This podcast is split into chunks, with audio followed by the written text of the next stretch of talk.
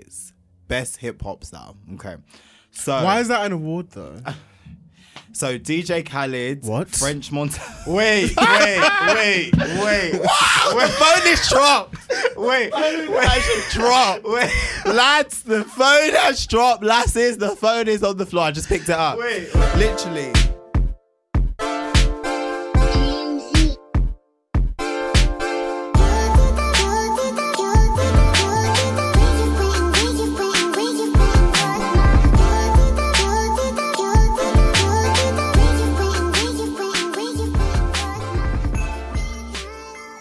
We're back. Welcome back to another episode of Don't Let the Stands. You're here today with your host, Eads McKenzie, and Nicholas Terrell And Chopin? and it has been a very busy week um, in terms of music, um, in terms of everything for me, to be honest. Um, how are you guys doing?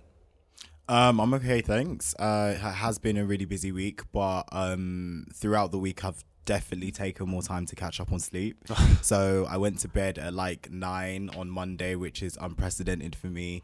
And I was still late for work on Tuesday, which shows how tired my body actually really was. But it felt beautiful, and I'm looking so forward to my time off in November, um, where I'll be going away. So I can literally not wait to just sleep, like literally just sleep, turn away from the world, and not answer emails for a week. So it'll be really great.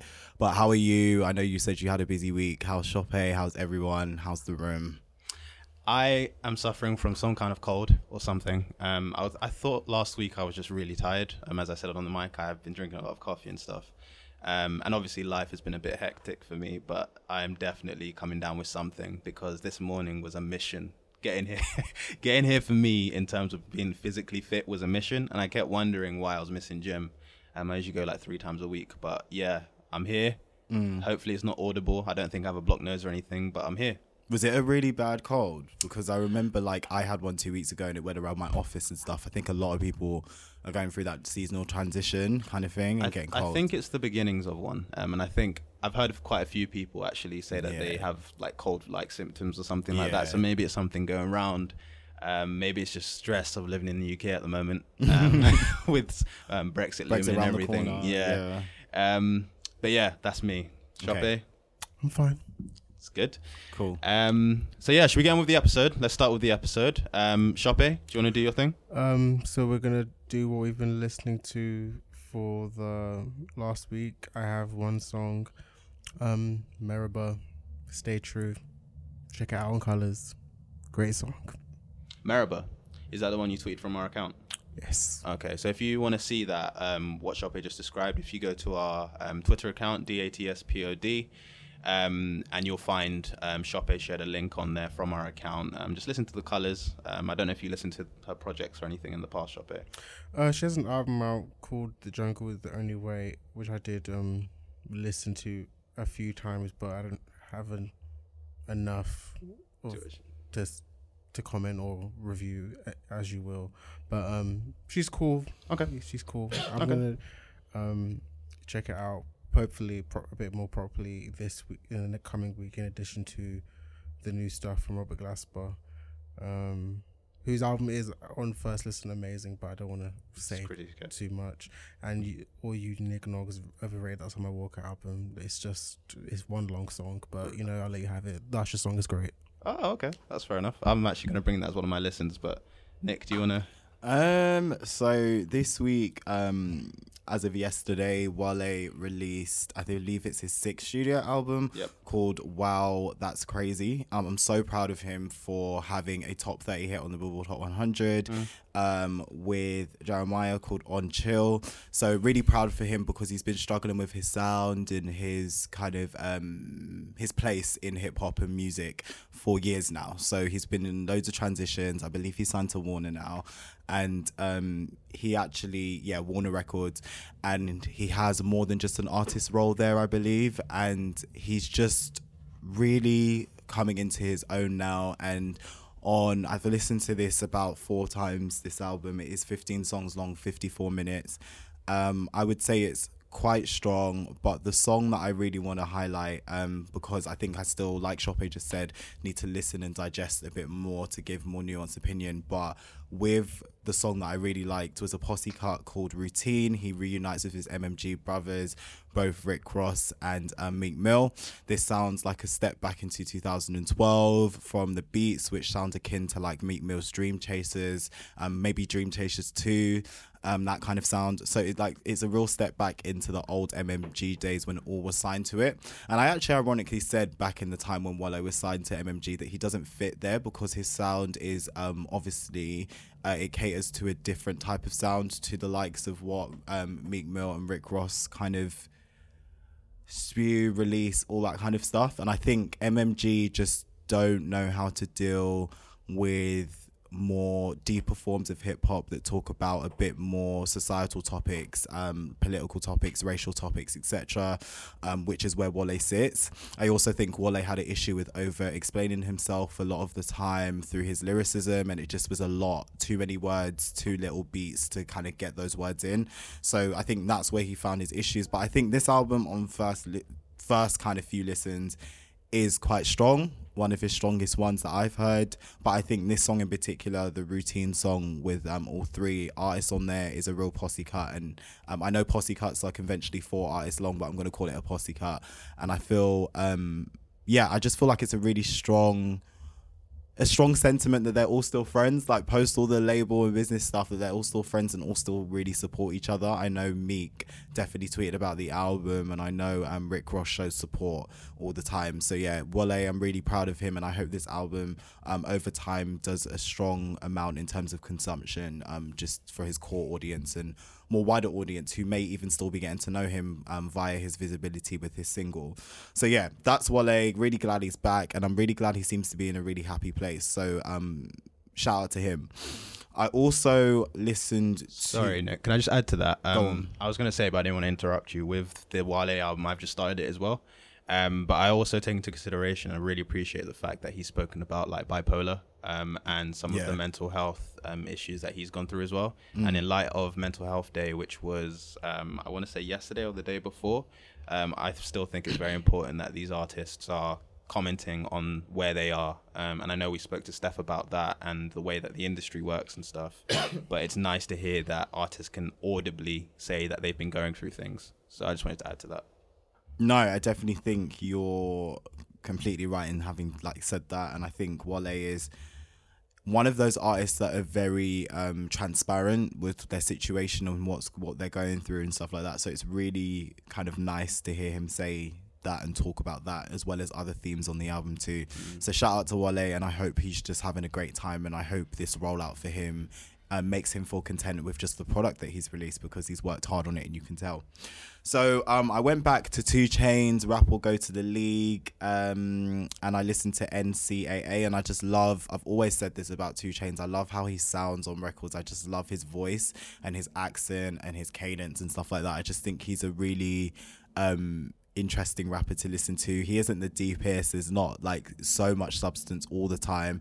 If the ironically, if the, you're gonna get the most substance, it is on rap or go to the league. To be honest, but he's very intelligent. Um, he just became a um co-sponsor, I believe, in uh, an Atlanta Festival and Music Conference. So um, I'm really happy for him on the business front. But yeah, NCAA. Um, I just love how he glides through the production. I love what he's talking about. Um, and I really love Rap or Go to the League. It is one of my favorite albums of the year, and I think it will make my favorite um, albums of the year list if I even do one. But it's definitely one I've kept going back to throughout the year. We're in the last quarter, and I'm still going back to it. Um, I'm really happy for 2 Chainz in this era of his career. It's re- it's a really strong one for him. So yeah, shout out to him. Those are the two songs. It's been a really busy week of recovery, to be honest, for me. So um, I haven't listened to a lot of music, but um, yeah, those are my two song suggestions. Uh, and I'll throw it over to Eden now. Cool. And I just want to commend Nick again because someone's playing drums in the background, but you managed to it again, man. So well done for that. um, for me, it's been a fairly quiet week in terms of music. Um, I feel like I'm going to go into Summer Walker. Um, I wasn't really going to comment it because I'm st- I still kind of feel like I'm unsure about it, but for now, I'm liking it. Um, and I, I agree with what Chope said about it being one long song, but I do like that because I can find her voice quite monotone and um, it seems to drag a bit in some areas, but the fact that the songs are quite short covers that. So you, get into the melody of the song, and then it doesn't feel like it's overdone by the end of it or the middle part of it. Um, so this album in particular has around, I want to say, 16 songs. 18 songs, sorry, and it's about 48 minutes in length. So that kind of tells you how long each song is a, is a, around. Um, I I'm, I'm I'm enjoying some of it. I think previously um, Nick said last week about uh, someone needs to be careful she doesn't become a sample artist. Um, like Tory Lanez, for example, where she just uses samples to cover up for a lack of songwriting or a lack of beats. Um, and we get an example of this on playing games where she um, she doesn't really sample the song, but she uses um, some of the lyrics from Destiny Child's um, "Say My Name." Um, and then you've got the Usher song where they collaborated on um, "Come Through," where they use "You Make Me Wanna." Yeah, you make me wanna. Yeah, you make me wanna. And yeah, so she's got to be careful with that. But in terms of loving the album so far, I'm really enjoying it. Um, over it got me in my feels when I first started it, and it's like, am I really too much to handle? I was like, rah, like okay, so we're there, um, so we're there. But I'm really enjoying the project. Um, I'm gonna see what happens next week. Uh, but so far, really enjoying it. Next project, I'm gonna come to you with 808INK And to be honest, I I don't think this project is made for me. If I'm being completely honest. Oh. like personally, I just don't think it's made for me. But I do like two songs on it, so I'm just gonna shout out. Um, Last Train to Bigger Dance, which I tweeted from our Vero account. Um, you did, yeah. And not tweeted, sorry.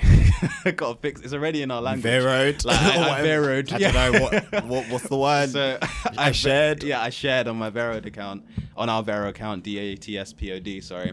And also, I enjoy um, Frank Lucas as well, which features 808 Charmer. So if you don't know who um, 808INK are, they're a duo group um, of a producer and a rapper, and they've been around for a while. They're from um, London. I want, yeah, Southeast London. Yeah. Um, and it consists of 808 Charmer and Mumbles.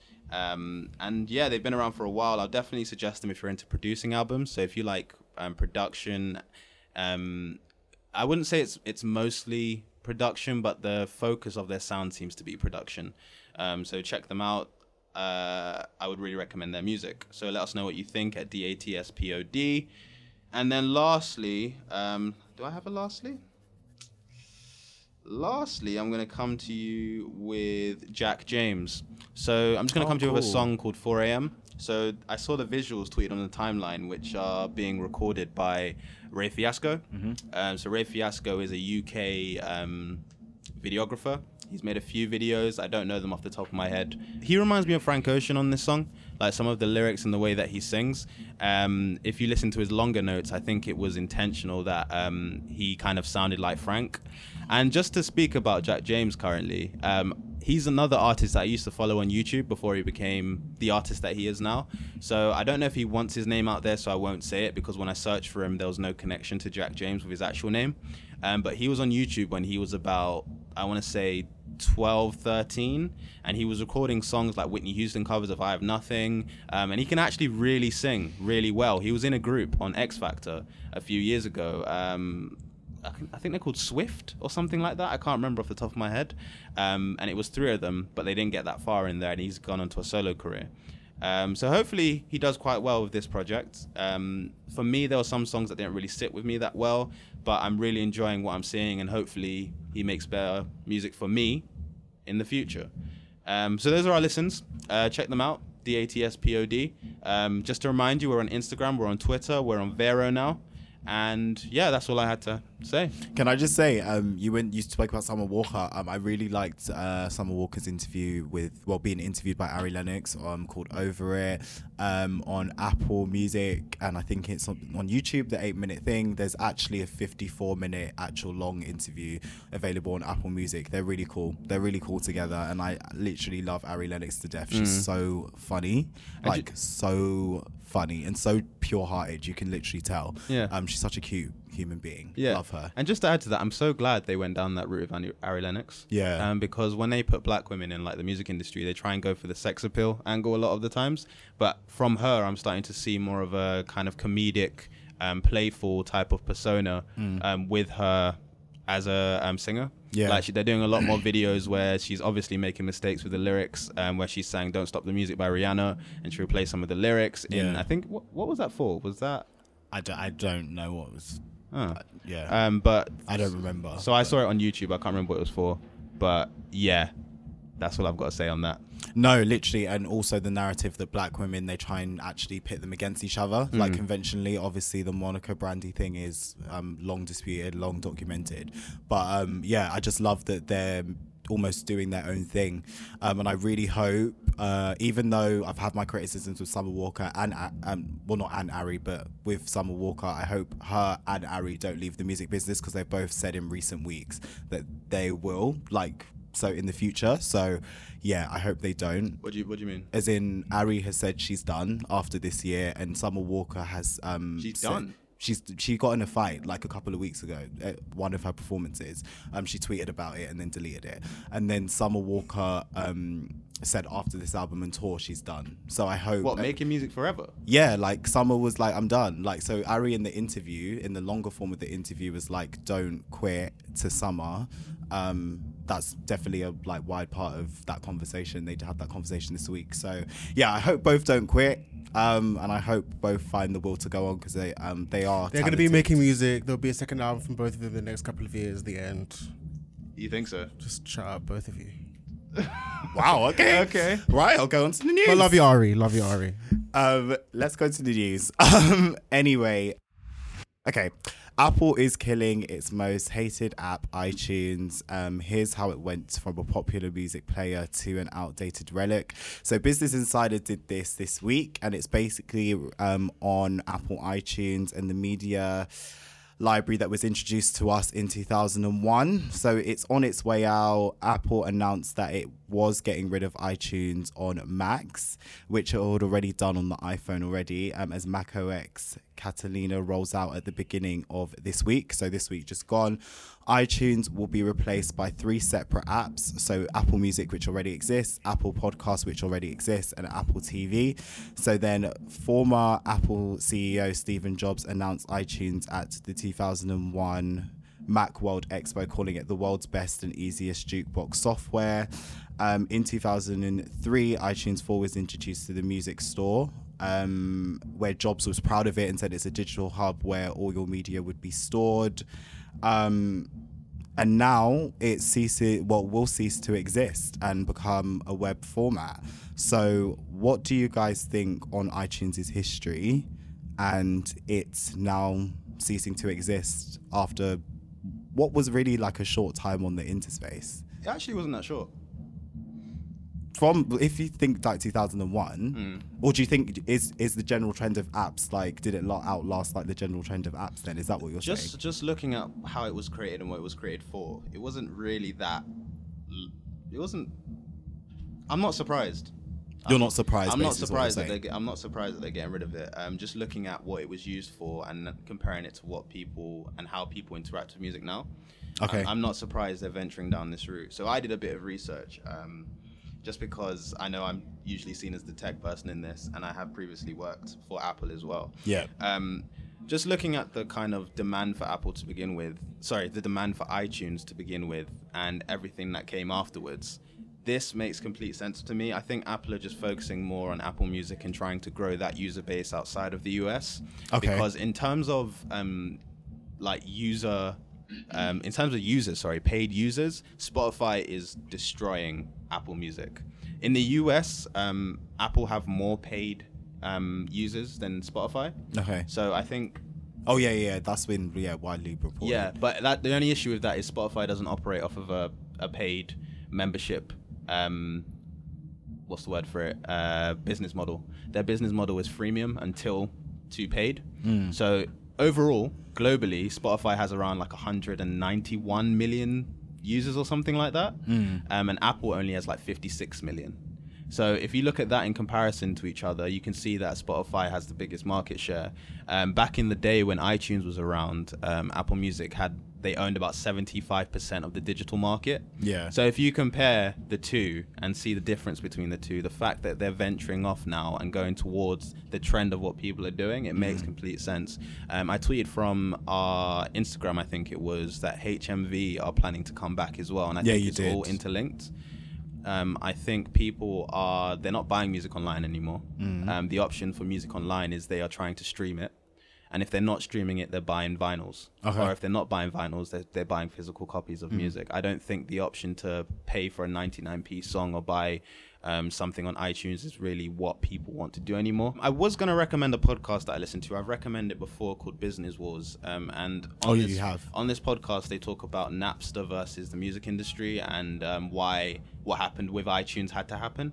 Um, but to kind of give you a backlog, because I think they actually deleted the episode, which is annoying for me research wise. But um, so Napster was created in 1999, um, and I think it operated between 1999 and 2001. It's still around because another company has bought it. Um, but the way Napster operated is it was peer to peer, and that meant that a lot of free music was being passed around without the knowledge of um, the people who created it, like the artists or the record labels that own the music. Yeah. So the record labels went to iTunes. So they went to Steve Jobs, sorry, and they said we need a solution. Steve Jobs created iTunes, and iTunes was kind of seen as the solution because you could buy 99p songs, you didn't have to buy the whole album, etc., etc.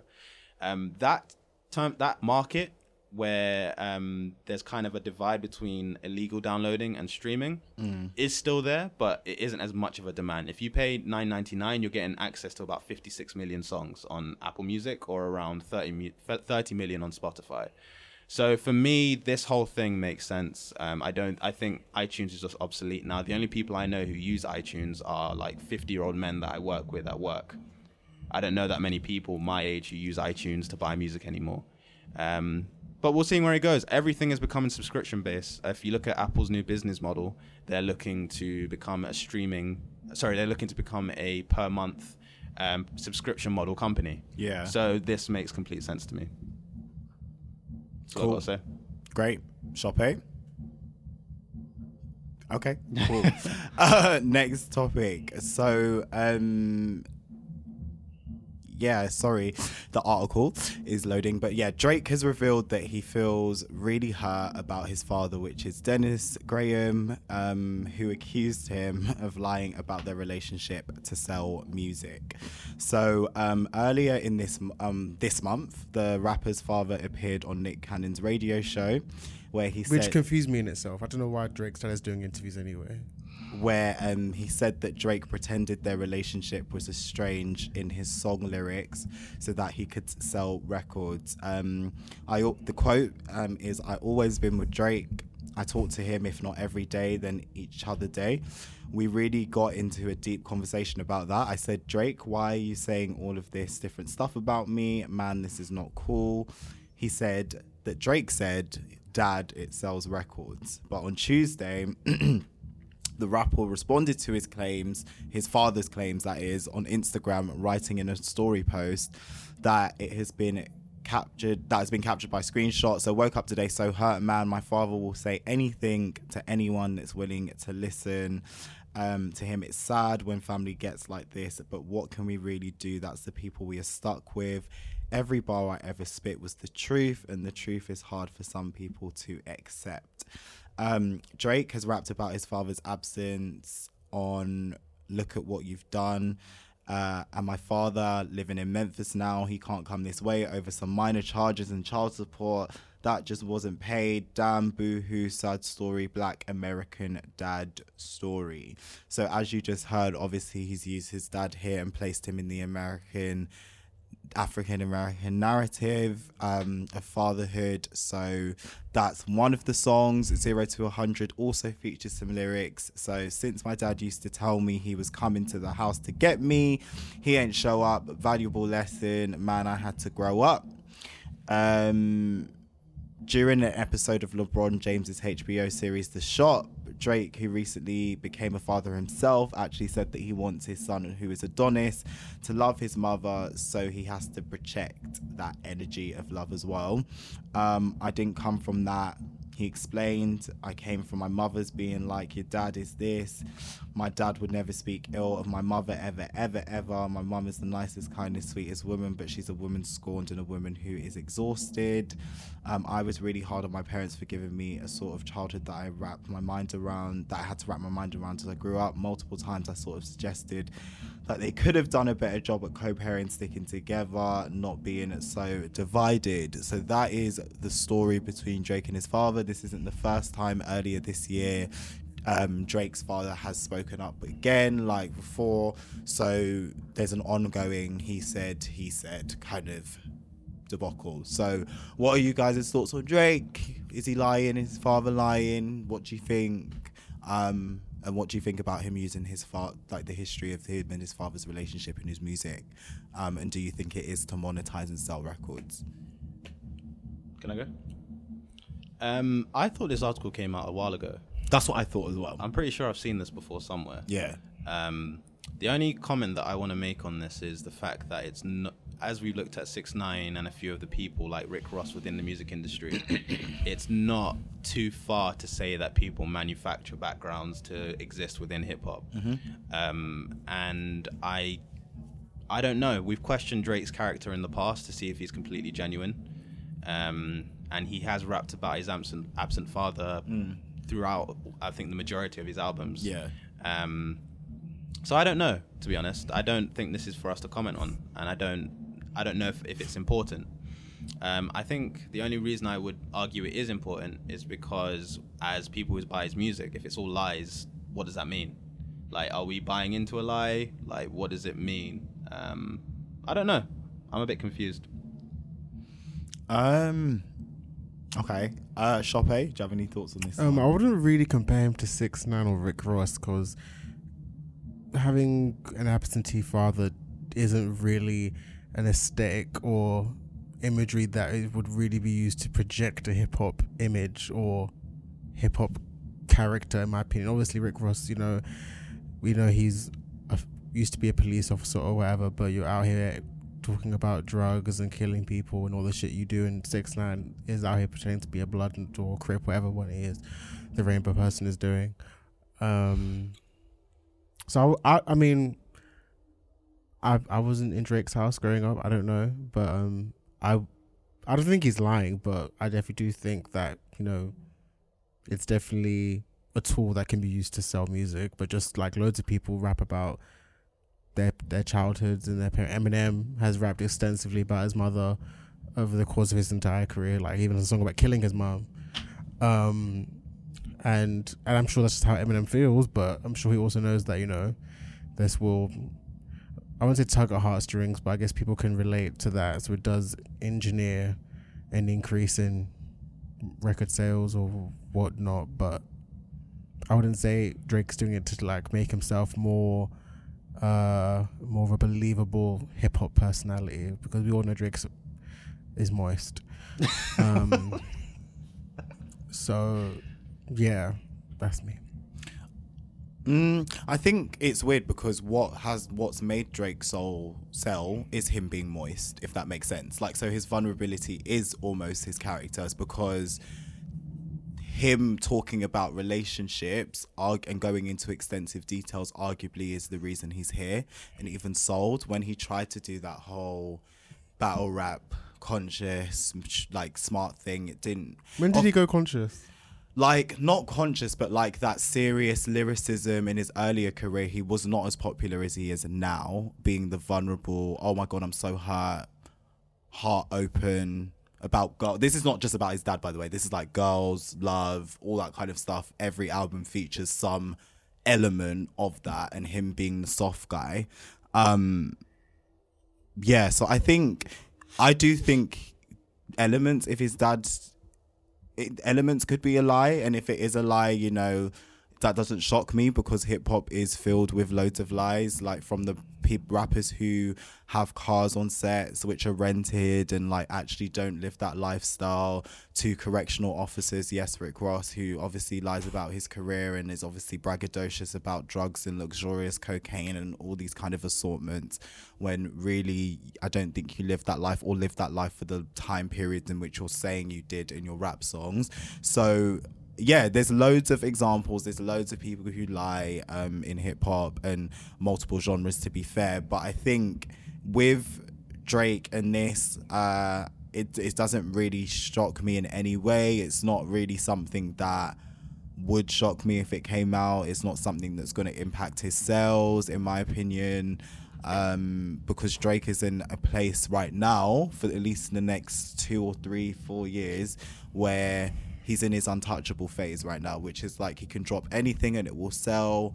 He can put anyone on and they'll chart. Like it, there's just a lot going on in brand Drake right now. So until he kind of falls down off that mountain, which every artist does, and it's coming, it will come.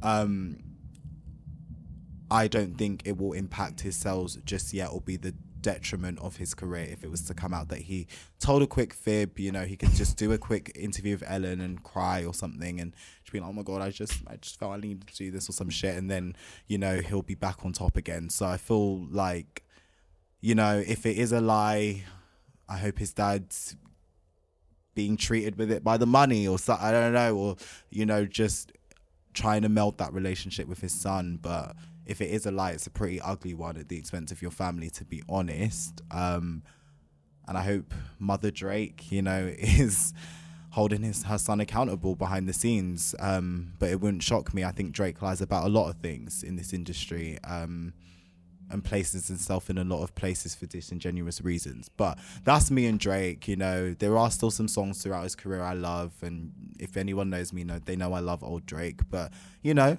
if he's lied, like any rapper, you know, I want you to be held accountable. Just like if I was to talk to Rick Ross, I would bring up the fact that you were a correctional officer and what's happening with that lyricism versus the lyricism now, kind of thing. So, yeah, that is the Drake and his father issue. If anyone wants to say anything else before we move on, we can then move on. Chop A Eden? No? Nope. Cool. So let's move on to hip hop again. So JT has been released. This came as a huge shock to me. Actually, I was on the train and then just saw loads of tweets saying JT is free. So checked, and she actually is. So JT was freed from jail. Um, she was born Jatavia Shakara Johnson. Uh, she released, um, she received, sorry, a two-year prison sentence for credit card fraud in 2018. Wow, wow, she's out in the whole year. That's mental. Sorry, um, was initially expected to be released next year in 2020, but she got released in 2019. There were attempts earlier this year, and I believe May to get her out. She didn't get out. Um, but now she's out. So it was Tuesday. She was set free. Um, um, after filing the motion in May to be placed in a halfway house. Um, Yung Miami shared the good news on socials, writing, "You bitches in trouble, my No, bitch not. is home." So JT shared um, her first post-release photo, which was her on a sofa in I think it's Chanel shoes, um, and she yeah she's just looking glowed up in all her jewels and all that kind of stuff. Um, so yeah, she's literally out, and she said right on time for the season change on the caption, and then she released her song called First Day Out, which um, sees her freestyling over a beat produced by Twisted Genius. Um, the song is, I believe, three minutes and eight seconds. Um, and I think that's about it. She's tweeted plans about the album, which because she wasn't here for period, of course, um, and yeah, she's excited to actually be here to see a full release go out. And she said she got so many letters about the documentary which she hadn't watched. She watched it earlier this week, um, when she got out as well. And she said that she's so happy to be out because those um, damn policemen are just sending her songs with uh, child's edits there. So, like, they're not allowed to swear or anything like that. So, she's so happy to hear all the actual exple- um, expletives and all of that. Um, she's listening to Wale. She promoted his album yesterday as well. Um, and yeah, she's just living her best life and getting back into society. So, what are you guys' thoughts on JT? If you've listened to the song, don't know if you have, whatever. But um, yeah, what do you think about JT City Girls and the latest phase of their career, or whatever? Um, first of all, I guess good for her, and secondly, as for the, what did she say? What did the the crap one say? You bitches in trouble. Yung Miami, you bitch is in trouble. Um, my bitch is out.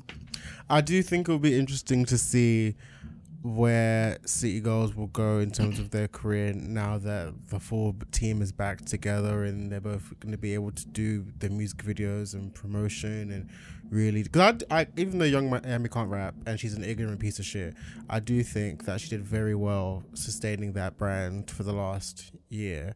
I do stand by that. I think she's done a lot. Like City Girls have definitely made a mark over 2019 um, in various ways in various avenues. So it'll be interesting to see what will happen now, and it'll be. I think it's like a kind of like a make or break time for them. Like, would this just be a fluke? Were they just riding off the coattails of In My Feelings and Act Up? Because um, the album didn't sell. The album didn't chart well either. Um, Cardi B couldn't get you a top twenty.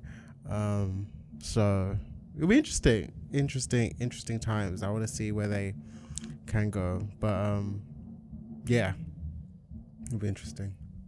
Cool. So yeah, I think like Shoppe said, Yung Miami did a great job. No one thought she would be able to do what she did in holding the brand City Girls um, to high fruition still. So I think yeah, it's great to see what's going to happen with both of their energy and both of their spirits there in place. Shout out to Quality Control for doing a great management job and a label job for them. Um, and I hope that they you know have a strong presence. I hope they you know do what they do and just continue to succeed you know? So looking forward to 2020 plans. I do think things are shutting down for 2019 for them and they'll just get in the booth and start recording. But i think the first and second quarters of next year will be very exciting for them and maybe they'll take over summer again like megan and um, city girls did this year. So and um, Saweetie and Saweetie of course the end of summer. So um yeah fun times let's move on. So it's now time to talk. So you have nothing to say about City Girls? No, I don't listen to their music. Either do I, but yeah. Cool. So we'll go to um, the BET Hip Hop Awards, which aired this week. Um, very exciting time, I guess, for the industry. And yeah, we can talk the award winners and just run through as we always do. Um, so I'm just going to go to Best Hip Hop Video. So Cardi B's Money won for that one. Um, do you want to know who was in the list or? Yes, please. Yeah, so 21 Savage, J. Cole, A Lot, City Girls, Cardi B, Twerk, DaBaby, um, Meek Mill featuring Drake, Going Bad, and then Travis Scott, Drake, Sicko Mode. And Money won over that? Money's Actually, a, not Money. Money's a great video. I'm thinking of the wrong video. I'm thinking of Press. Sorry. Wait, does Press have a video? Yeah. Yes. Yeah, I'm thinking of Press. Sorry. Yeah. Money, Money was a it. great video. It was a great video and copied by Iggy Azalea. Anyways, we said modeling. I'm not giving energy. Anyway, best collab, um, duo or group. Lil Nas X, Billy Ray Cyrus, Old Town Road remix. Other people in this category were 21 Savage, J. Cole a lot, Cardi B and Bruno Mars, Please Me, DJ Khaled, Nips, I was about to laugh too, Nipsey Hussle and John Legend Higher, Lil Baby, Gunna, Drip Too Hard, Travis Scott and Drake, Sicko Mode. How original. Anyway, go on. Travis Scott is really getting snubbed at these award shows. I have to say it again. I'm su- I'm surprised he really hasn't really swept any of these award shows. It's coming. You think so? Um, I've got a list, so it's coming. Oh, okay. Um, what do we think about the win though? Oh yeah, obvious choice. Yeah. Yeah.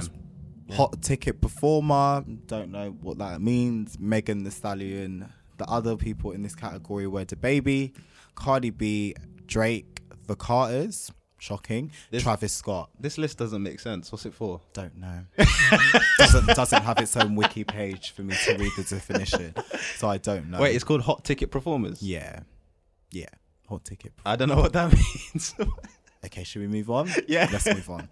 Right, lyricist of the year, J Cole won, and then it was two. Ch- oh, oh, shocker, J Cole. Okay, um, 2 Chainz, Drake, Meek Mill, Nipsey Hussle, and YBN Cordae were actually nominated for this as well. I'm glad YBN is there. So am I. I actually wouldn't mind if he won that because he had a breakout year. Yeah. Um. Okay, well, cool. Happy for J. Cole because he never wins anything, but cool. Video Director of the Year, Travis Scott won this one. What? So Benny Boom, Bruno Mars, and Florent Dechard. Look, I'm HD, Dave Meyers, and um, Eif Rivera, I believe. So Travis Scott won Director of the Year. Video Director of the Year, yeah. Who directed his video? He did. He directed he, it himself. Yeah. Which video was it for? It doesn't say. It literally just says Travis Scott. So I'm assuming there's multiple directing. What what other videos came out from Sicko Mode? Uh, not Sicko Mode, Astro. I swear that was the only video from the album. Don't know. Or was there another one? I, I actually don't know. I feel like he didn't release any other videos from that album. But that was a, a great video. Just go. fair. Someone go on his wiki and just check his directorial. That was a great video though. Sicko Mode was a good No, video. I'm just looking at the songs and I don't remember. I think Yosemite might have a video, but I might be making that up. But I can't remember any other videos that Travis Scott has released from this album. Let me just double check that. Huh?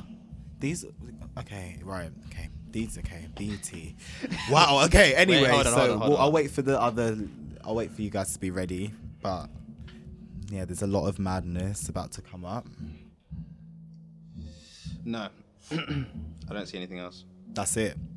Yeah. Oh, okay, BET. Interesting. um, right. So, DJ of the year. So there's Chase B, DJ Drama, DJ Envy, DJ Esco, DJ Khaled, and Mustard won. DJ Mustard won. What DJ of the year? Yeah. Yeah. Okay. Right. Shoppe, any thoughts? What's DJ Mustard done in the last? That's what I wanted to say. Well, he's. I think he's produced a lot of stuff, but it's. I guess it's a DJ awards. I don't know what. I'm just glad DJ Khaled didn't win. That's all I know. Well, he won producer of All the year, so we'll get to that later. Yeah, so literally producer of the year, DJ Khaled won, and there's London on the track, arguably more deserving. Take Metro Keith is in there, Take Boomin, think. Tay Keith, yep, had a great last year. Swizz Beatz, um, Swizz Beatz didn't and need win. Mustard. I, I don't understand. DJ Khaled doesn't produce his music, so I Yeah. don't, I don't understand why he's nominated, let alone winning. Once again, BT get it together.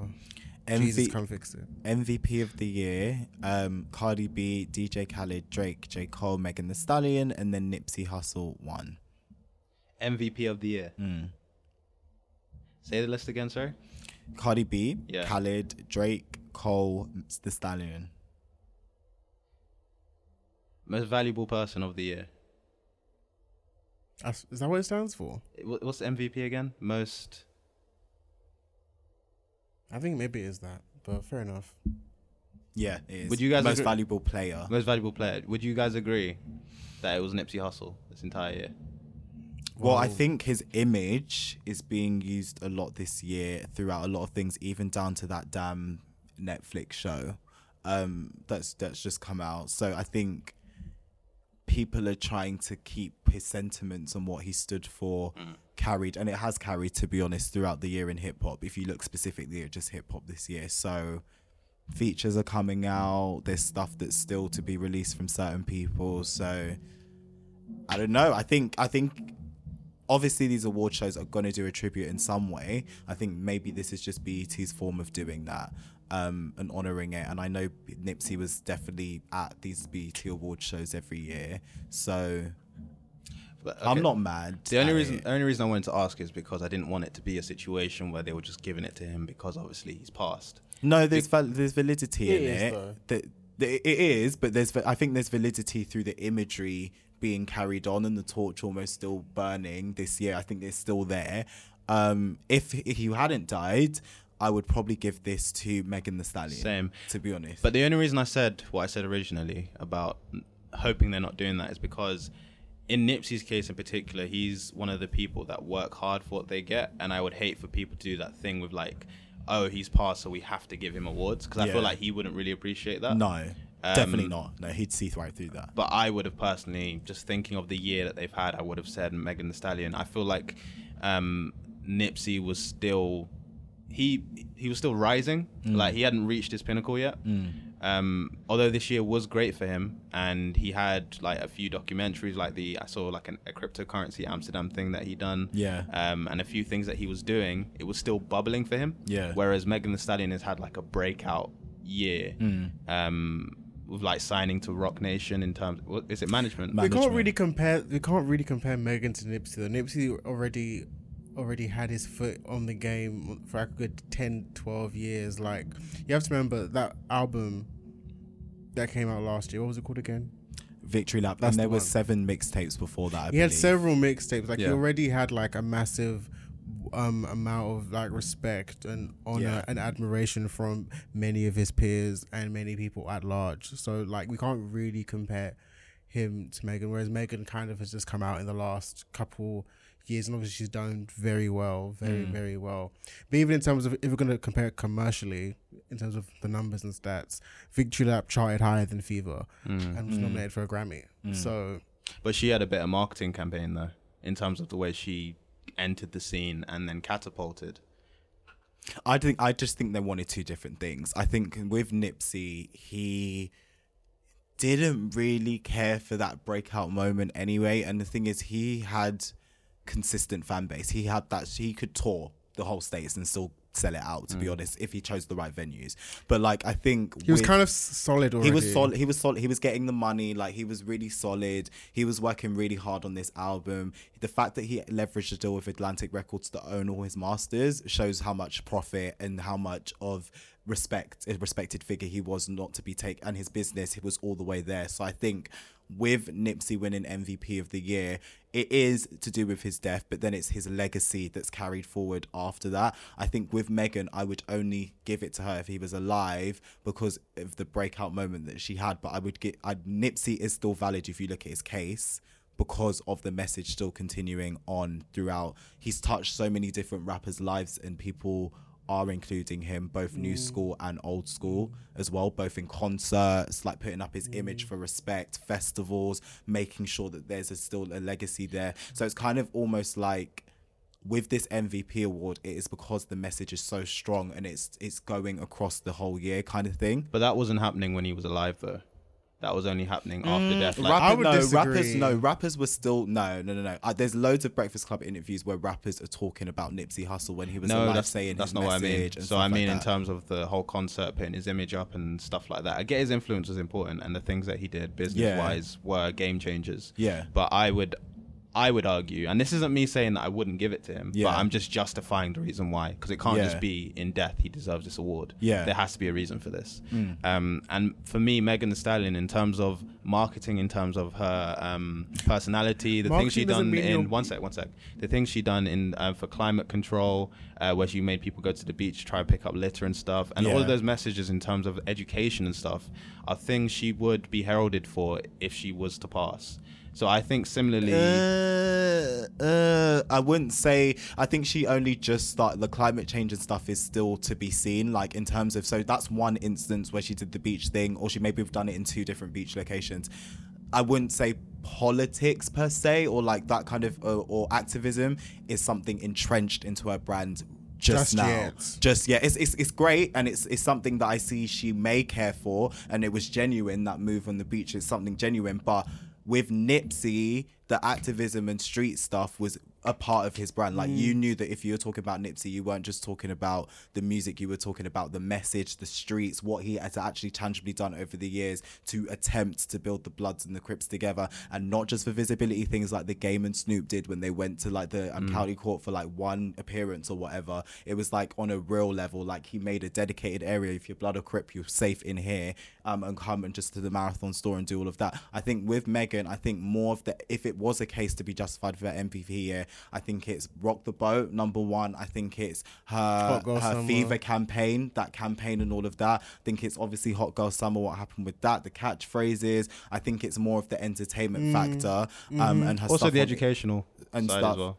And I think Even her IG that- lives, her IG lives are um, used as well. But then what she says on her IG can be different things. So it could be the educational stuff, like you said. It could be just the you know this how you do this, like quick tips or whatever. It could be empowerment stuff. But I don't think the activism stuff is just yet entrenched. But I do I do think it was a great move, and the fact that people turned up was great, and the fact that she did that. So if she continues to do that, then I'll be like, yeah, Megan is really starting something now.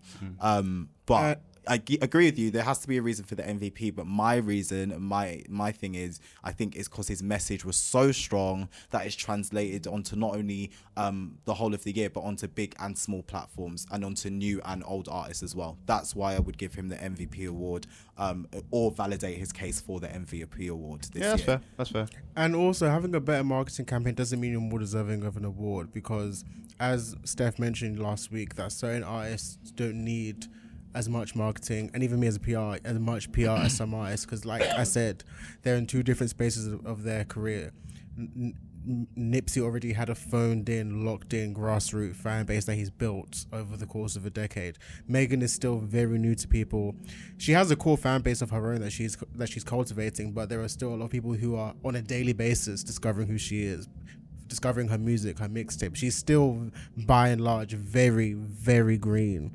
So she's gonna need the bit and so and also she's a woman in rap, so like she doesn't have the the um the benefit of just hey I can rap and I'm great and you're gonna buy into my music. So, but but most importantly, the whole marketing thing, I just don't feel that's a, a fair, well, even a fair point. I just don't really think it's necessary for this case because they're in they're in two different stages of their careers. If they mm. were both new, then fair. But they're also two very different artists different stages of their careers, the trajectory there, and also even in terms of their where they both sit in the marketplace, their goals are different, their objectives are different. They appeal to to certain different audiences. Nipsey was never going to be, because Megan, they're obviously going for you know a pop star rapper one day, like a rapper who's who could be a mainstream pop star. Mm. Nipsey was never going to be that. He was always going to be not necessarily niche, but he was always going to be someone with more of a regional regional appeal, but had enough, I guess, what's the word I'm looking for? Had enough gravitas to, you know, penetrate the mainstream. Hence why he got a top five album last year and a Grammy nomination. Okay. I just wanted to make sure we dug it out. No, I appreciate that conversation. Um, so single of the year, Old Town Road remix, uh, produced by Young Keo, Lil Nas X featuring Billy Ray Cyrus. Other people in this category were um, oh, other singles, sorry, was Act Up, City Girls, produced by Earl the Pearl, Big Ole Freak, produced by Little Ju, made made the beat, sorry, by Megan Thee Stallion. Money, produced by J. White, did it. Nope. Cardi B, Sicko Mode, produced by Roger Shash Hayid. CuBeatz, OZ, Hit Boy, and Tay Keith, uh, Travis Scott featuring Drake, uh, and Suge, pr- produced by Pooh Beatz, Jetson made DaBaby. Sorry, continue. Yeah, so Old Town Road one. Yeah, makes of sense. Course, yeah, makes sense. Cool album of the year: Travis Scott, Astroworld, um, Meek Mill's Championships. Uh, DJ Khaled's Father of Asahd, oh God, Tyler the Why Creator, was that in Igor, there? Dreamville, Revenge of the Dreamers, and Lizzo, Because I Love You were also in the category. None of those deserved album of the year except for um, Travis Scott, in my opinion. And um, what was the second one? There was Meek Mill Championships. No, that doesn't deserve album of the year. But um, Tyler the Creator, Igor. Yeah. See, the thing is, Dreamville, Revenge of the Dreamers. No, I feel not, like the not timelines are mad. The timelines are a bit mad, but not for album of the year though. That was not album of the year. No, wasn't. And I love okay, Igor. So I love Tyler's album, but T- Tyler's artistry isn't for BET Hip Hop Award. It's not. That's not his audience. Mm. It's not his lane. He's he operates in a different um, facet of the hip hop community. So he was never going to win that award anyway. But do you think it's deserving of winning that? I think so. Eagle okay, was an cool. amazing. That's album. what we want to distinguish as well. It was an amazing yeah. album. Cool, because hip hop is definitely multifaceted. But I get Chope's point. No, of course um, it is. But the BET Hip Hop Awards is catered to a particular type of hip-hop. type of artist. Yeah. Best new hip hop artist. So Blueface, Little nope. Nas X, The Stallion, Roddy Ricch, YBN Cordae, but DaBaby won. Sorry, repeat that one more time. So the list was well, Blueface. List for what? Sorry. Best new hip hop artist. Okay. So Blueface, Lil Nas X, Megan Thee Stallion, Roddy Ricch, and YBN Cordae, and then DaBaby actually won. Yeah, that's fair. Very deserving. Good, very, very strong. Very year. deserving. Very strong year. Mm. Very strong. Him or Megan deserved it. Very strong breakout year for me. Um, Hus- Hustler of the year. Uh, Travis Scott, Rick Ross, Nipsey Hussle, DJ Khaled, Cardi B, and then Jay Z won the Hustler of the Year. but like, what? That award is such bullshit. Like, first of all, what does that mean? Exactly. And secondly, the irony of some of these nominees. Hustler, business moves, hustler, you know, money moves. That Here list we go. is so dumb. I mean, like... Jay Z hustled his way to something this year, did he? So, you and know, who won? Jay Z y'all won. You know, for making y'all won. and Shakira headline. But if Tra- imagine no, but wait, if Travis Scott won, I would just be like, hus, like. N- In terms of like the t-shirt sales and the album sales thing, I get that. But multiple artists do that now. It's not a hustle. That's never. Been, that's not new. That- I, like, am not merch, saying it's new, that's but been it's a happening for years. That, that goes back to the 80s. I- I'm trying to give Merchandise. Netflix still the Netflix. I mean, sorry, I'm so dead. Like hustler. Like I'm just really trying to navigate. Wait, this. one more time, the Maybe there's a nominees. case for Cardi B hustling the hustlers movie. I don't know, like trying to get Oh, why was she in that different movie? things. I say pointless. And why was Lizzo in that movie? they were there for two minutes. And why was Lizzo playing the flute? Listen, they, she she she wrote that into her I'm, own script. I'm so she sorry. wrote that into her. I saw script. it yesterday. That movie is fucking. She literally wrote that into Wait, her. what? I saw Hustle yesterday. That movie is fucking garbage. But you have to all of, admit all of you lied to me. performance. J-Lo's performance was Oh, that's decent. that's another thing too. This Oscar buzz she's getting. Where? Why? She got, wait, what, wait, Oscar, huh? yeah, she's been getting Oscar oh, buzz. Oh no, it's not. It's not that good. It's not that She's good. been honey. getting Oscar buzz for this movie, and I came into this movie like, you know, what, ha, okay, hustlers. Let's see what it's saying. And you know what? Um, Constance Wu, the Asian woman, give her everything. She was fantastic. She was amazing. She actually was. She, Yeah, she was like good. if anyone's deserving of any of the high end awards. I know we're discussing Yeah. a movie right now. She was incredible. And there's, I, I don't think it's an award heavy thing, but Keke gave us some life No, when the film Keke needed was life. Keke was just being. I'm sorry, Keke. I love her to death, but she was just being the funny black girl. I'm sorry. No, but that's what I'm, no. We- That's Tamar saying. could've done that, Nene Leakes could've done that. It's not I'm- I'm award-winning, but I'm saying where the movie was dead, she gave me a little bit of a laugh. That movie, was, about that movie was trash. That movie was so stupid and it was so cringeworthy in areas. But JLo, People compared it to Wolf of Wall Street. I was like, nigga, No, no, no, no, let's no, not no, do no, that. don't do that. Let's not do that. It know. was basically the strippers version of Set It Off, but with Tyler Perry writing. That's what it was. Shout out to Tyler Perry. He made his own table this week. You Anyway, all li- um, once, you all lied to me. Like I really thought. Hustle- I said, hold on. I said J Lo. okay. Well, you lied to me. I said J Lo. Because I know you're a skeptic when it comes to um movies, but you, Eden, you're like, by the way, guys, Hustle is really, really good. it was really, really good. And like after the first hot 45 minutes, I'm like, what the fuck is this? And you know, no, do you know? No, listen. I need your take on this because every scene had music. Did you deep it? Yes. Did you deep it? Every scene had music. But I Why? I will Why? say I will say this. Why? though. Shout out to Janet Jackson getting his licensing checks. Three of her songs were in that movie. Don't know why. Don't know what the relevance was. But hey ho. Um, Jennifer Lopez. Yeah. Every scene. Jennifer Lopez was good, but she's always good. I've said we all know she's, and she's she's, a good actress. typecasted. It's the same thing. It's the same. A New Yorker, But- the mean face, like it's the same thing. It is, but her body is bagging. Oh, she yeah, her, she's- her she's- body Woo! is just. We love in- it. We love I J Lo. I just look at her like you're 50 years old. How? Like, that's what I said in the film. I actually mouthed to myself, "How are you 50? How I not actually only, said that. not How? only the body, but like you're so um. What's the word? Is it limber? Yeah, limber and virile. Like you still have like such The great strength, energy and strength, The strength. Like, strength. you're in excellent shape, like physically. Like She looking better than some of these But Lizzo, why is the first thing I You see know? you doing is play the flute? Why were you doing that? Why? Why were you playing the forced flute? herself into that film. I'm. This is my theory. Liz's manager knows the director, and she was thrown in last minute. Like, cause and Cardi was playing Cardi herself. was playing She herself. was playing herself, a and bit, even a bit of a polished version. and even and even then, it was cringe. Like when she was cussing out the security guard, it's like, okay, all right, move on. but then, so I watched the movie, Mike. So why are they on the poster? Yeah, I agree. They shouldn't have been on. the there. marketing was so rude, Why- so rude. Can I just ask, why are you triggered by the flute of all things? Because okay, It just sorry, made no, no no, no, sense. No, no, It made- let, let me let me let me because like I said, I was already um exhausted at the fact that Cardi B and Lizzo were going to be in this movie. I was like, oh, hey ho, you know they're both having great years right now. Hey, let's just have these two big female artists in the movie just cause. Um, I was like, all right, let's see what they're gonna do. You know, it's just like just like when Beyonce did Carmen, like let's just give her a role. Um, and I'm Beyonce, and I can say not, that. let's not talk about that one. Carmen, Carmen is one of the worst films of all time. Um, the not- let's not soundtrack pops.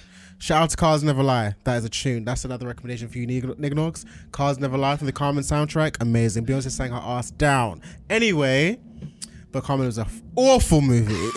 awful Movie. We're not talking about that right now. Awful movie. Sorry. Hustlers. oh, and and the so- flu. but yeah, so So we all know Lizzo's shtick is rapper, singer, plays the flute. She's very extra. So the very first scene that she's in, you're all getting dressed for your next strip show, sedu- sedu- seducing men. Everyone's putting on makeup, Yeah. putting on their their bras and panties. Why are you playing the flute? why, do you, why, do you, why do you have one? I know how it's going. It's her facial expression when she played it and moving her head. I'm like, she's so It's like, extra. why do you have a so flute? extra? Like you're you're playing a stripper. Why do you have a flute? so you just bought your flute to get dirty, to get all that air in it, all the vagina juices. And then Usher, there, why are you in like- this movie? Like Usher, yes, Usher. And I'm Usher, sorry. I'm sorry. The optics of Usher being in this movie. You've just been exposed to having herpes, and you're now going to be in a movie about strippers. I'm And in oh, an environment it- it- where it can all just the optics. Usher your management, Usher your agent. I don't know why who booked. You should have been in Queen Sugar or Queen and Slim or The Hate You Give. You shouldn't be in Hustlers. All right. right. I just want to say I enjoyed the movie. It's trash. That, that me personally, I enjoyed it. That's what I'm gonna say. Yeah, I'm not going to question movie recommendations here from here on out. You will, you will. Right. Because I already thought I was going to see like some nine out of ten um, great shit. Oh, but no. I didn't describe it as I said. You said it's good really movie. good. I said it was a good. No, My movie. six, young six. I would give it a five. and I'm not mad at that. because it's entertaining. No, it is It's entertaining. It is, it is. Like, and I can get through it, but like towards the end, like especially with that journalist, uh, or that, it was just when it just got to that whole doing? scene, like it just. and even the very last scene where J Lo was like.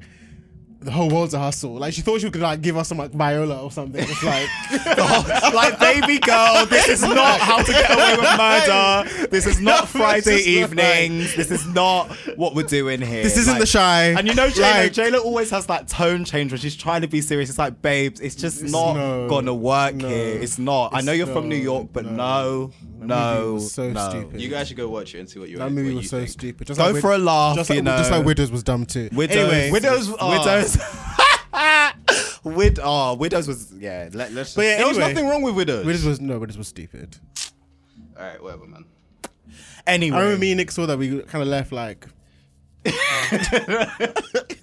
So what had happened was, anyway, there's another questionable award to read out, and it's called the Make You Look Awards. Okay. Now, BET uh, needs But- to and it's in brackets. In, in brackets, we've got best hip hop style. So it's made you look brackets best hip hop style. Okay. So Why is that an award though? so DJ Khaled, What? French Montana. Wait, wait, wait, wait. the phone is dropped. Wait, wait, dropped. Wait, lads, the phone has dropped. Lasses, the phone is on the floor. I just picked it up. Wait, wait. Literally. Okay, let's read Wait, this wait, again. So wait. it's made you look. Wait, the whole best hip hop style. Okay, style. So the first two in this award, DJ Khaled for made you look best hip hop style. Oh. French Montana for made you look French Montana. best hip hop style. Okay, we got French Montana. Okay, Meek Mill. What? Are you kidding me? Rick Ross. Nah, this is. Travis Scott. Okay. Travis, yeah. And the winner is Cardi B. Yes, For fair Made enough. You Look Best Hip Yeah, yeah, Hop Award. that. Cardi B um, has given some incredible looks Yeah. on Instagram on award shows. She's her stylists are killing it. Cardi B has an amazing mental. stylist. All right, so DJ Khaled, Meek French Montana. French Montana, and what was the other one? Meek Mill. and Rick Ross. Rick Ross, Travis Scott.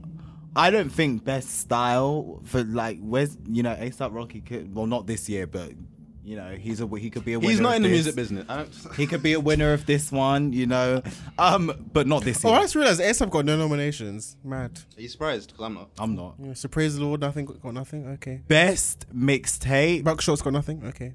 Jack Harlow, Loose, Kevin Gates, Luca Brasi three, Roddy Ricch, Feed the Streets two, Wiz Khalifa and Curren$y 2009, YBN Almighty Jay, YBN Cordae, YBN Nahmir, YBN The Mixtape, and the winner, as we probably all know, Megan Thee Stallion Fever. What was the title? What was the? Best mixtape. Oh, okay. Mm. I've only listened to Roddy Ricch's "Feed the Streets" out of all of these. I haven't That listened Khalifa and Curren$y project was good. I only listened to it like th- twice, but I did like it. It's a it's a, project I need to go back to, but that was a good project. I don't doubt that actually because I do both actually Curren$y and Wiz Khalifa are solid. That was a good They- They, are solid, so, and they know they they know their ear. They they're very good with their ear. So um, sweet, sweet sixteen best featured verse. I don't know why it's called sweet. Oh, okay, I get it. I get it. I get it. I get it. Oh, okay, I get yeah, it. yeah, I get it. I get it. I get it. But isn't I was thinking o- sweet sixteen but isn't, MTV. Isn't like Sweet sixteen only for women? I suppose men don't really. I have no I idea. don't even know. Oh, okay. Okay, 21 Savage Wish Wish, uh, DJ Khaled featuring Cardi B and 21 Savage, Cardi B Clout, Offset featuring Cardi B, Cardi B Twerk, City No. Girls featuring Cardi B, Rick Ross Money in the Grave, Drake featuring Rick Ross, um, Rick Ross What's Free. Oh, okay. Um, Meek Mill featuring Jay Z and Rick Ross. Wait, so whose verse? But I would have given it to Meek Mill's verse Wait, on What's Free. I would have given it to Jay's verse, even though he's like um, even though we don't like him anymore allegedly.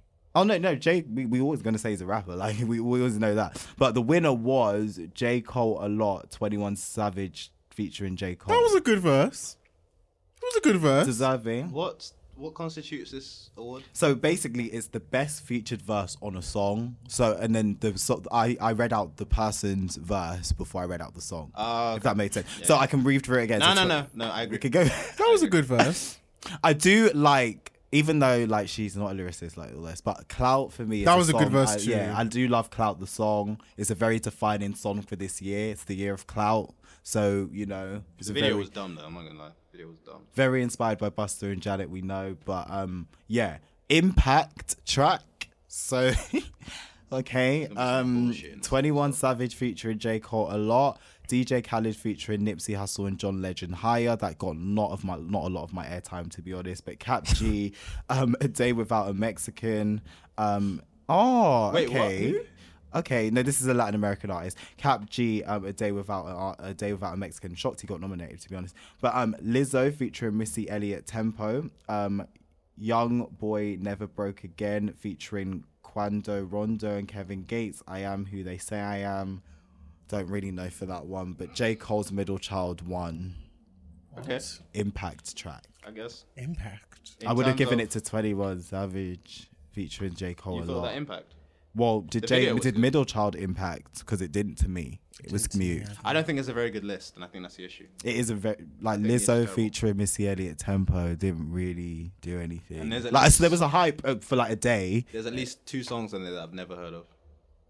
Kap G did quite well in the Latin American market, but don't know. Yeah. And actually, never mind. What, also, what constitutes this award in terms of impact? what what's in what what medium is it? Social media impact? is Is, it it sales? is it radio? Is it like everything? Also is what it? region? Yeah. Like what what is? Yeah, that's Well, I would imagine America. But he just said that that song did well in what? The, it did well in the Latin Oh, American Latin Amer- oh, market. sorry, okay. Yeah, I'm just trying to check if he charted in America. I don't know. Like I can't, I can't bothered. Anyway, um, best international flow. Don't know why it's called that. Oh but- no, could we? s- No, BET needs to do better because these, these names. Best international flow. The awards that are coming up, boy. Anyway, Sarkodie. I hope that's how I pronounce Sarkodie. it. Sarkodie. Ghana won. Um, I've heard good things about him. Falz, Zovite, Nigeria, Gets, UK, Clash, France, Little Simz, UK, very happy for her. Um, Nasty C, South Africa, and Tory Lanez, Canada, were in this nomination. So, yeah, what do you guys think of that one? Can I ask again what constitutes this award? Is it Best international flow. So just flow? Best international rapper. That's what it is. That's why they need to just Basically. change it to because. Okay, so guys, best hip hop online site or app. Wait, who won? Sarkodie. Sarkodie. Oh, Sarkodie. Sorry. I forgot. Yeah, yeah, yeah. So, best hip hop online site or app, all hip hop, hot new hip hop, The Shade Room, World Star, World Double Star. XL, and Complex one. World Star Hip Hop. No, what? The Shade Room. The Shade Room. like, this is like getting pathetic now. This is just getting a little bit pathetic because you've got Complex, and even though Complex is really questionable these days, but Complex in the same as the Shade Room. Deep it, guys. I'm this sorry, is the state of hip. I'm this so is the sorry state to of hip. say this, this is what we're in. But all hip hop and world star, their heyday has long gone. Long. Hot new hip hop's still relevant. We're still you're still here, Uh, but Yeah. the shade. The shade room. Uh, if like, I get, I get. There's an keep- argument. I get it, if but we're keeping no, it a buck- no. Complex, double X. Well, actually, double XL. mm. They're only they only redeem themselves with this year's freshman list, really, but they're still on thin ice. That with me, they're still on a lot. Actually, of this, ice. this year was good. They're, they're was still on good. very thin Very ice, good. but still. But, But, all, all hip hop and world star, the, heyday. yeah, all hip, mhm, all hip hop. Like, who really goes to I that? don't know but who reads that anymore. the shade, like guys, the shade room, It's an Instagram page. the shade room, the shade room. You might as well put Jason Lee there now. You might as well put his Hollywood platform. Unlocked. Anyway, the last one, I am hip hop icon, Little Kim. Our girl, Little Kim. Well done, well done, lovely. We love you. We love to see it. We love the iconic head move, move that she does. We love the iconic move. But um, no, Little Kim. Yeah, no. Honestly, she come on, she deserves it. Yes, but course. um, that's it, guys. Some of the fucking things are fucking questionable as fuck. They're confusing. Did you watch the performances? I haven't watched Little Kim's. Um, there was some other one that I watched as well. Who performed? If we, Um, I haven't seen them myself yet. I've, I've only seen Little Kim's. She was great. Um, Megan and DaBaby. saw that one. Cash ship. That was it. um, Saweetie, obviously. saw that as well. Actually, my time. Yeah. I just want to know why Saweetie was dancing. I don't know why. Oh yeah, I, I watched basically she's dancing because she wants to incorporate some more stuff that the likes of Rihanna incorporates into their performances. But Rihanna doesn't dance. Well, she cited "Where Have You Been?" It's What do like you mean Rihanna doesn't things. dance She doesn't. when she performs? No. Ever? She, where, where have She you does- been? Where have you?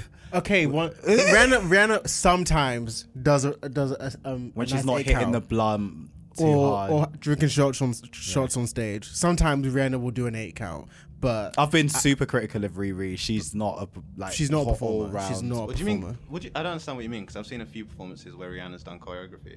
No, yes, and but it's not like it's not like her thing. There are some songs and some performances, yes, but generally she kind of just stands there or walks around. Does or- she? Two, one, two step. One two step. Because I'm thinking of The the small wine, like When we think of someone, when I think of someone who's a da- Like, just that, when I think of that someone who actually is a dancer, like so, so we were doing choreography. I literally thought that was Ciara until I realized what song it was.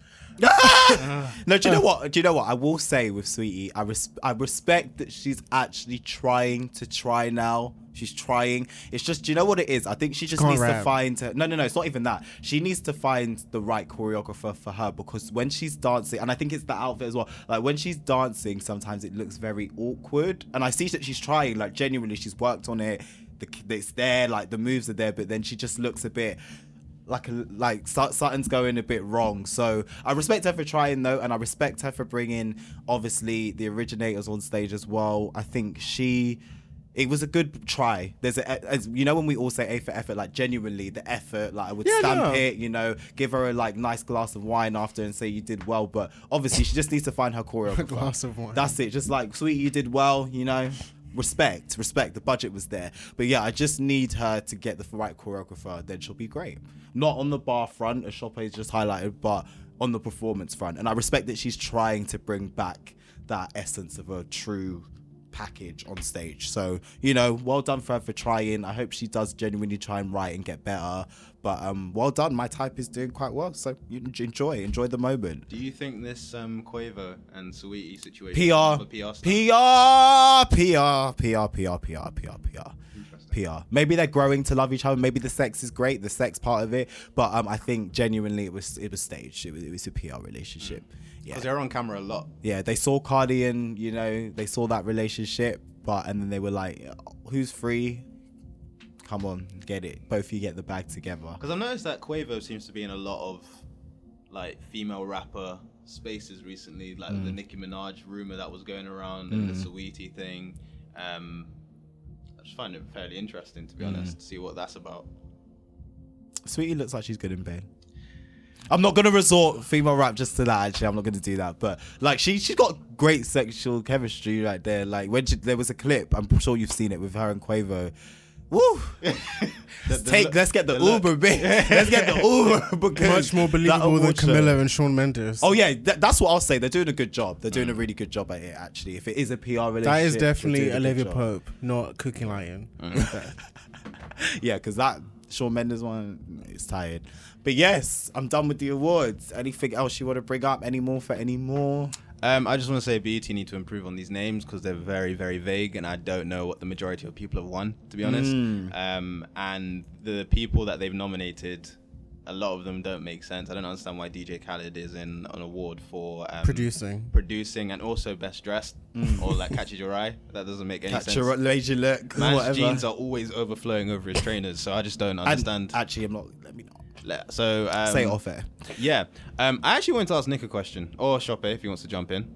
Can I just say before you ask this? Shout out to Shay Lingo, killed it. Shout Yes, out to Nat yes, for the UK freestyle. yes, yes, uh, for the cipher, you fucking killed Yes. it. Shout out to Cash Doll, she did a good job too on the states. Like you all killed it. Shay Lingo, you're getting great. But we have to from spotlight this. Shay. Shay was Yeah, incredible. Stand Yeah. out, stand was out lyricist. amazing, Stand out, stand amazing, out, stand out, amazing, stand out, stand out. Very proud of where he's at in his career. Um, And his new song is good too. If you guys haven't heard it, his song called Distance. It's a banger that came out a few days ago. produced by Kadiata as well. Really good Um, song. Eden, question. The question I had was in relation to the Rihanna Vogue situation.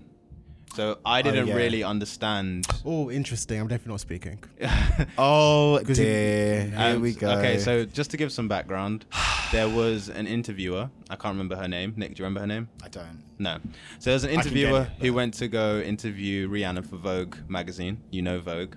And the very first opening for the article um, was I haven't researched for this article. Um, and speaking to my journalist friends, um, I won't say who they are, a few of them were upset at the fact that that was included in the copy. I just want to understand, and I think a few people would benefit from understanding why that would be annoying for journalists, especially music journalists. So Okay. Um so her name is Abby Aguirre. She's apparently a seasoned journalist in the industry. Um so this is an interview that was released on October 9th at 9:35 a.m. for Vogue. Um and it's a cover story. So uh just for context that is kind of yeah, the parameters around this. So what initially triggered me, and I wasn't the original one who screenshot it. Actually, it was a screenshot on Twitter, and I was like, "Wait, this is a part of the interview?" Because I plan to read it later, actually. But um, I was like, "Okay, cool." So the more I thought about it, I was just like, "We are in an industry where it's a freelancer market right now. Literally, staff jobs are hard to get, and even if you do get them, they're not safe." As we've seen with the likes of BuzzFeed last year, cutting their staff, as well as a host of other publications just cutting their staff at really short notice and people losing their jobs on the spot. I just think in the luxury that you have as probably a actually I'm not going to assume. I don't think she's no I think she is a staff writer actually. Um in the esteemed position you are in as a staff writer I think having the luxury of getting a cover not only a cover story but a cover story with one of the biggest artists in different fields in music in fashion in entertainment right now such as Rihanna um and you not having prepared for your interview. Um and not only that but centering the interview around yourself it's an interview with Rihanna not an interview with yourself um is quite unprofessional, I would say, to say the least. And I would say, Can I ask for more of a breakdown? Just sorry to interrupt. I am going to break it down. I am. Okay. I would say that I get, and there was a lot of context, a lot of editors saying things of both pro for and against um, on the quote tweet of what I put out. But I would say that this interview has been scheduled and rescheduled a number of times, which she highlighted in the article as well. I would say that gives you the time to prepare questions. I've had many an interview where they're after work, which is my nine to five, which isn't journalism because I'm a freelance journalist, where I've had to prepare the questions in short time periods, but I still get the job done and I still make sure I research the artist enough to get the depth from them. I still listen to the artist. I still absorb some of their content, both past and present. Um, and I just come to an interview prepared because I'm not getting to an interview to be called out and to be made to look unprofessional. And then I always record my interviews and then go back on them and write them up. I think it's disrespectful because she didn't prepare. She said she just had enough time for a shower. Um, and then made her way to the hotel. During the time of your walk, you can multitask. During the time of your Uber ride, you can multitask. There's loads of periods for you to get short amount of things done to rectify the situation or at least be somewhat prepared. Now, yeah, and I would just say a lot of people are insulted by that because you're getting paid a lot of money because it's a headline story, it's a cover story, sorry. Um, not only a cover story for Vogue at that, who have the budget and have the parameters for photo shoots for all this kind of stuff, so they will make sure she's paid. Um, just because it's Vogue. Um, and I think she the it's insulting because she's actually a seasoned journalist. This isn't someone they're just giving a big shot to and they've fucked up. Um, and I think it's insulting on the editor's part to have included it. And I think there are two sides to this because some people argued that it made the interview more endearing, it made it more personable, it brought it down to a level, which I completely get.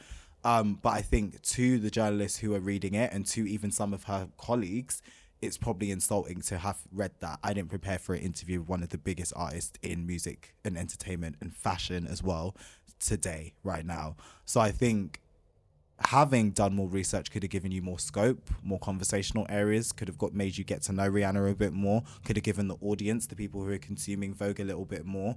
Um, was the interview wholly bad? I would say she covered what she needed to cover. But what I would say is that that part of the interview was a was centering yourself and there were other elements in the interview where she centered herself and i feel like that is another practice where it's down to the editor to have made that choice on an editorial decision to make it not about the journalists and more about Rihanna, and that was another critique I saw coming through too. So those are one of my qualms of her and not preparing for an interview with the biggest artist in the world. Even if you had those questions and you start, you were in presence of her and decided to abandon them, at least you had the option. Do you know what I mean? Mm. And then you could have even that would make a more compelling choice. That would make the interview a bit more personable because it's then like I had the options, but I'm like I'm in front of Rihanna, I'm gonna freestyle it. But at least you were prepared and you had the option. You always have to have the option as a journalist. You never know what what could happen. Now, Rihanna did say, "Aren't we all winging it?" Because she said, "I'm, I'm winging it." That gave us the kind of context that she didn't have the questions, but. Rihanna could have turned around and cancelled that interview. That could have blocked Vogue's bag, and Vogue's plans to photo shoot her later on to support the interview. That could have been a detrimental decision, she said, to have told her that and to actually not have had the material there. So I think she I don't feel she, I don't feel like she even realized the gravitas of the situation that she kind of just did. She actually jeopardized the brand there, and she jeopardized her profile as a journalist there and her career. And she's probably blocked a couple of bags actually that probably come up on a freelance front.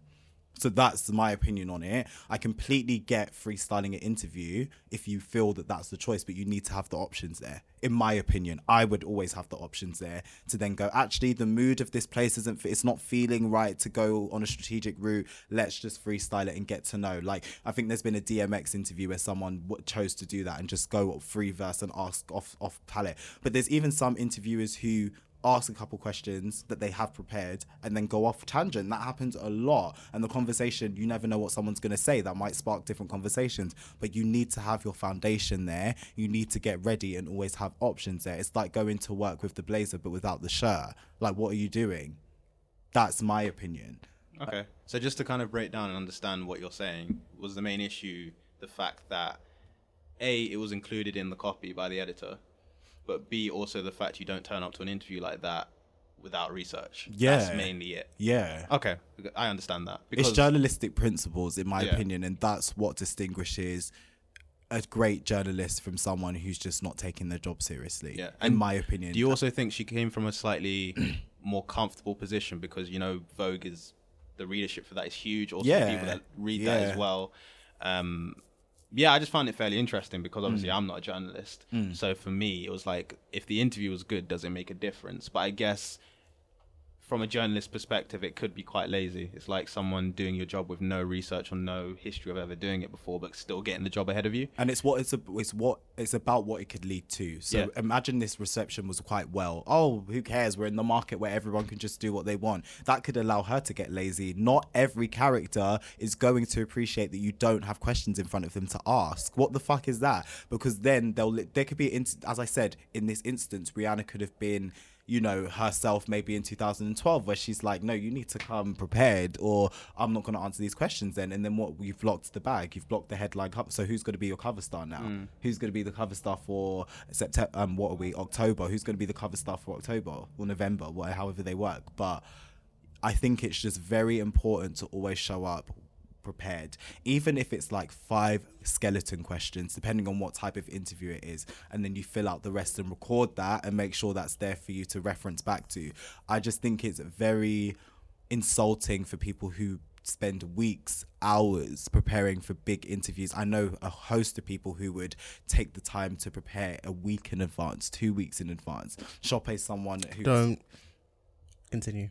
No, who springs to mind in terms of preparing for stuff. That's all I want to say. He prepares preparation for the main course and he always prepares. He's always mm. diligent in that respect. So I think when it comes Alex, Alex Rees, a journalist, always prepares for what he's got to do. You know, there's so many different people that I can call to mind who have preparation for the main event and I would never insult this newly it, this new industry that I find myself in now by not going to an interview prepared. It's the craft. Always. It's about respecting the craft. And I work a nine to five, which is in a completely different rate. I will make the time mm.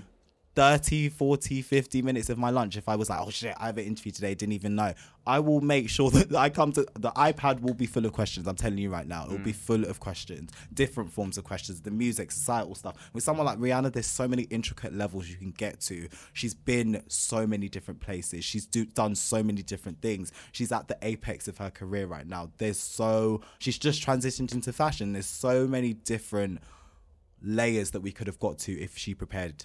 There's so many different layers, but that that was my gripe with it. Um, as long as she learns from it, that's great. I hope she does learn from it, um, and I hope people aren't sending her death threats because we don't need to get to that level. It's literally just a critique thing. People critique, not slander, and throw hate to in terms of like hateful mental health stuff to someone. So I hope that's all it was. It was a critique. That's it. That's all I want it to be and stay as. That's it. Okay, that works. Um, so yeah, guys, that was Don't Let the Stands. Just to let you know, we're on Vero now. Um, so we're on, it's spelled V E R O. Um, you can find it on the App Store. Um, we're on Instagram, we're on Twitter. They're all under D A T S P O D. Um, please remember to rate the podcast. Um, we received some feedback lately, um, recently, sorry, from someone in America, which was really nice to hear. Definitely encouraged us to come to this recording, um, prepared, research, and everything. Um, but yeah, thank you very much for listening, and we'll see you next week. Peace. Thank